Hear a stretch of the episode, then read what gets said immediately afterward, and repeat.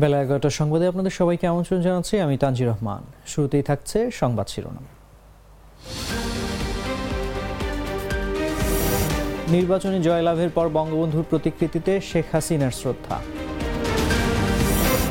বাংলাদেশের নির্বাচন নিয়ে যা বলল যুক্তরাষ্ট্র। তিন ঘণ্টা পর দৌলতদিয়া পাটুরিয়ায় ফেরি চলাচল শুরু। মির্জা ফখরুলের নয় মামলায় জামিন শুনানি আজ।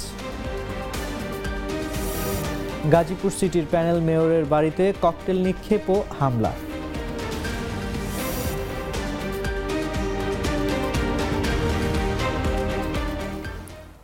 শুনছিলেন এতক্ষণ সংবাদ শিরোনাম।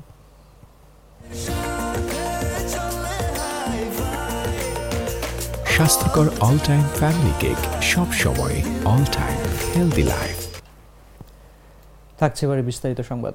দ্বাদশ জাতীয় সংসদ নির্বাচনে জয়লাভের পর ধানমন্ডিতে বঙ্গবন্ধুর প্রতিকৃতিতে শ্রদ্ধা জানিয়েছেন আওয়ামী লীগ সভাপতি ও প্রধানমন্ত্রী শেখ হাসিনা।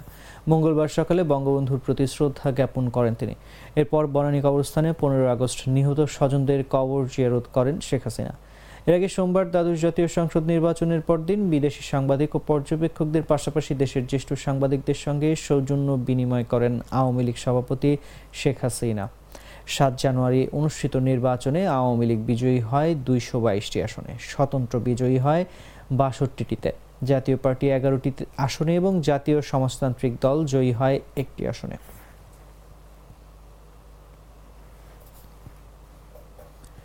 বাংলাদেশের দ্বাদশ জাতীয় সংসদ নির্বাচন অবাধ বা সুষ্ঠু ছিল না উল্লেখ করে নির্বাচনে সব দল অংশগ্রহণ না করায় হতাশা প্রকাশ করেছে যুক্তরাষ্ট্র।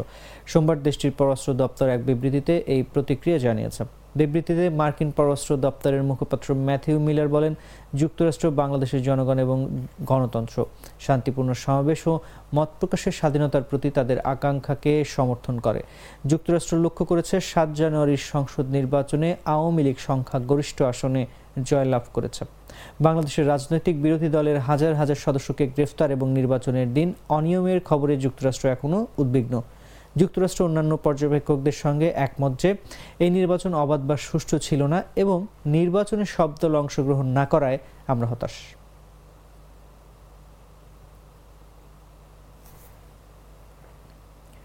ঘন কুয়াশার কারণে প্রায় তিন ঘণ্টা বন্ধ থাকার পর দেশের গুরুত্বপূর্ণ দৌলতদিয়া পাটুরিয়া নৌ রুটে ফেরি চলাচল স্বাভাবিক হয়েছে। মঙ্গলবার সকাল পৌনে নয়টার দিকে নদীতে কুয়াশার ঘনত্ব কমে গেলে এ রুটে পুনরায় ফেরি চলাচল শুরু হয়। এর আগে সকাল ছয়টা থেকে এ রুটে কুয়াশার ঘনত্ব বেড়ে যাওয়ায় নৌ দুর্ঘটনা এড়াতে ফেরি চলাচল বন্ধ করে দেয় বিআইডাব্লিউটিসি কর্তৃপক্ষ। দীর্ঘ সময় ফেরি চলাচল বন্ধ থাকায় ভোগান্তিতে পড়েছেন যাত্রী ও যানবাহনের চালকরা। বিআইডাব্লিউটিসি দৌলতদিয়া ঘাট ব্যবস্থাপক মোহাম্মদ সালাউদ্দিন জানান, কুয়াশার ঘনত্ব কমে যাওয়ায় সকাল পৌনে নয়টায় ফেরি চলাচল স্বাভাবিক হয়েছে। এর আগে কুয়াশায় কিছুই না দেখতে পাওয়ায় দুর্ঘটনা এড়াতে সকাল ছয়টা থেকে ফেরি চলাচল বন্ধ রাখা হয়েছিল। এখন নদী পারের অপেক্ষায় সিরিয়ালে থাকা যানবাহনের সিরিয়াল দ্রুত কমে যাবে।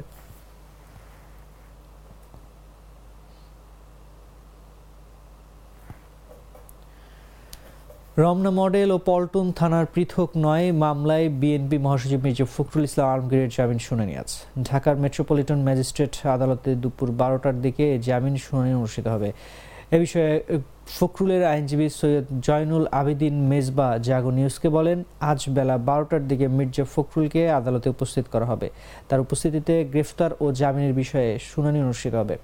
গত একত্রিশ ডিসেম্বর ঢাকার chief metro, metropolitan magistrate Rezaul Karim চৌধুরীর আদালত ফখরুলের গ্রেফতার ও জামিন শুনানির জন্য নয় জানুয়ারি দিন ধার্য করেন।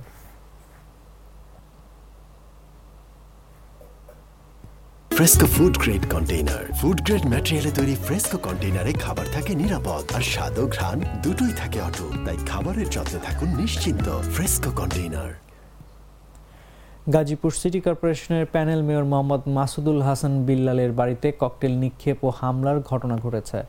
সোমবার বিকেল পাঁচটার দিকে গাজীপুর মহানগরের উনচল্লিশ নং ওয়ার্ডে এই ঘটনা ঘটে।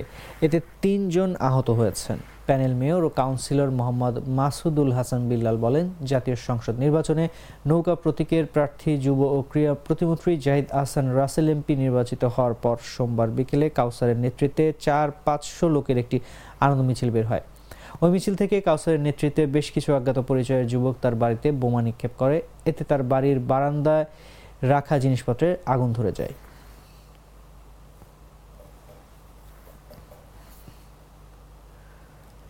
চুয়াডাঙ্গা দুই আসনে ট্রাক প্রতীকের স্বতন্ত্র প্রার্থী আবু হাশেম রেজা অনিয়ম ও কারচুপির অভিযোগ এনে ফলাফল প্রত্যাখ্যান ও পুনরায় নির্বাচনের দাবিতে সংবাদ সম্মেলন করেছেন। সোমবার রাতে তার দলীয় কার্যালয়ে দামুরহুদা উপজেলার কুরুলগাছি গ্রামে সংবাদ সম্মেলন করেন। সংবাদ সম্মেলনে আবু হাশেম রেজা বলেন, দ্বাদশ জাতীয় সংসদ নির্বাচন অবাধ ও সুস্থ সুন্দর পরিবেশে হওয়ার কথা থাকলেও তা হয়নি। চুয়াডাঙ্গা দুই আসনের প্রতিটি কেন্দ্রে অনিয়ম হয়েছে। প্রধানমন্ত্রী ও দলের নির্দেশে চুয়াডাঙ্গা দুই আসনের ট্রাক প্রতীকের স্বতন্ত্র প্রার্থী হিসেবে নির্বাচনে অংশগ্রহণ করি, কিন্তু আমি হতাশ হয়েছি।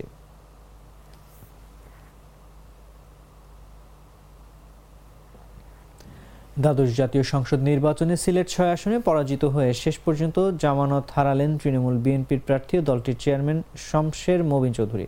সিলেট ছয় আসনের দুই উপজেলা মিলিয়ে সোনালী আশপ্রতীকে তিনি পেয়েছেন মাত্র দশ হাজার নয়শো ছত্রিশ ভোট, যা ওই আসনের প্রদত্ত ভোটের সাড়ে বারো শতাংশের কম। বিধি অনুসারে মোট প্রদত্ত ভোটের সাড়ে বারো শতাংশ ভোট না পেলে প্রার্থীর জামানত বাজেয়াপ্ত হয়। এই আসনে প্রদত্ত ভোট ছিল এক লাখ চোদ্দ হাজার পাঁচশো বাষট্টিটি। সেই হিসেবে জামানত টিকিয়ে রাখতে একজন প্রার্থীকে ন্যূনতম চোদ্দ হাজার তিনশো বিশটি ভোট পাওয়ার কথা ছিল। কিন্তু শমশের মবিন চৌধুরী পেয়েছেন দশ হাজার নয়শো ছত্রিশ ভোট।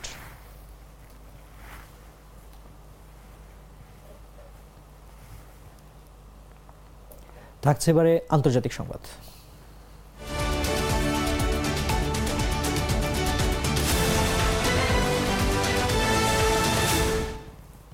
পদত্যাগ করেছেন ফরাসি প্রধানমন্ত্রী এলিজাবেথ বোর্ন। প্রধানমন্ত্রী হিসেবে দায়িত্ব গ্রহণের দুই বছরের কম সময়ের মধ্যেই পদত্যাগ করলেন তিনি। চলতি বছরের শেষের দিকে ইউরোপীয় ইউনিয়নকে সামনে রেখে প্রেসিডেন্ট অ্যানামুয়েল ম্যাক্রো তার শীর্ষ দলে রদবদল করবেন বলে শোনা যাচ্ছে। এরই অংশ হিসেবেই হয়তো প্রধানমন্ত্রীর পদ থেকে সরে দাঁড়ালেন এলিজাবেথ।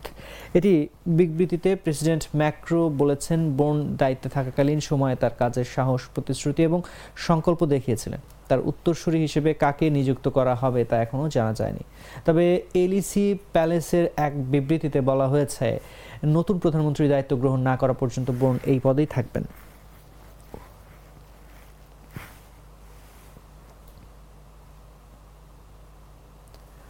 গাজা ইসরায়েলি হামলায় তেইশ হাজারের বেশি ফিলিস্তিনি নিহত হয়েছেন। গত সাত অক্টোবর ইসরায়েলের অভ্যন্তরে হামলা চালায় হামাস। এরপর থেকেই জলস্থল ও আকাশপথে হামলা শুরু করে দখলদার বাহিনী। এতে প্রতিদিনই প্রাণ হারাচ্ছেন শতাধিক ফিলিস্তিনি।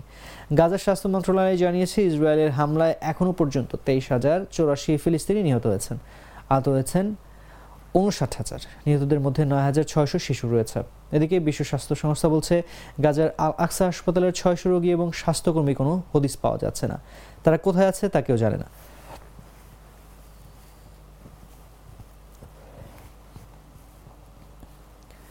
দর্শক, এই ছিল এখনকার মতো। এতক্ষণ সঙ্গে থাকার জন্য ধন্যবাদ সবাইকে।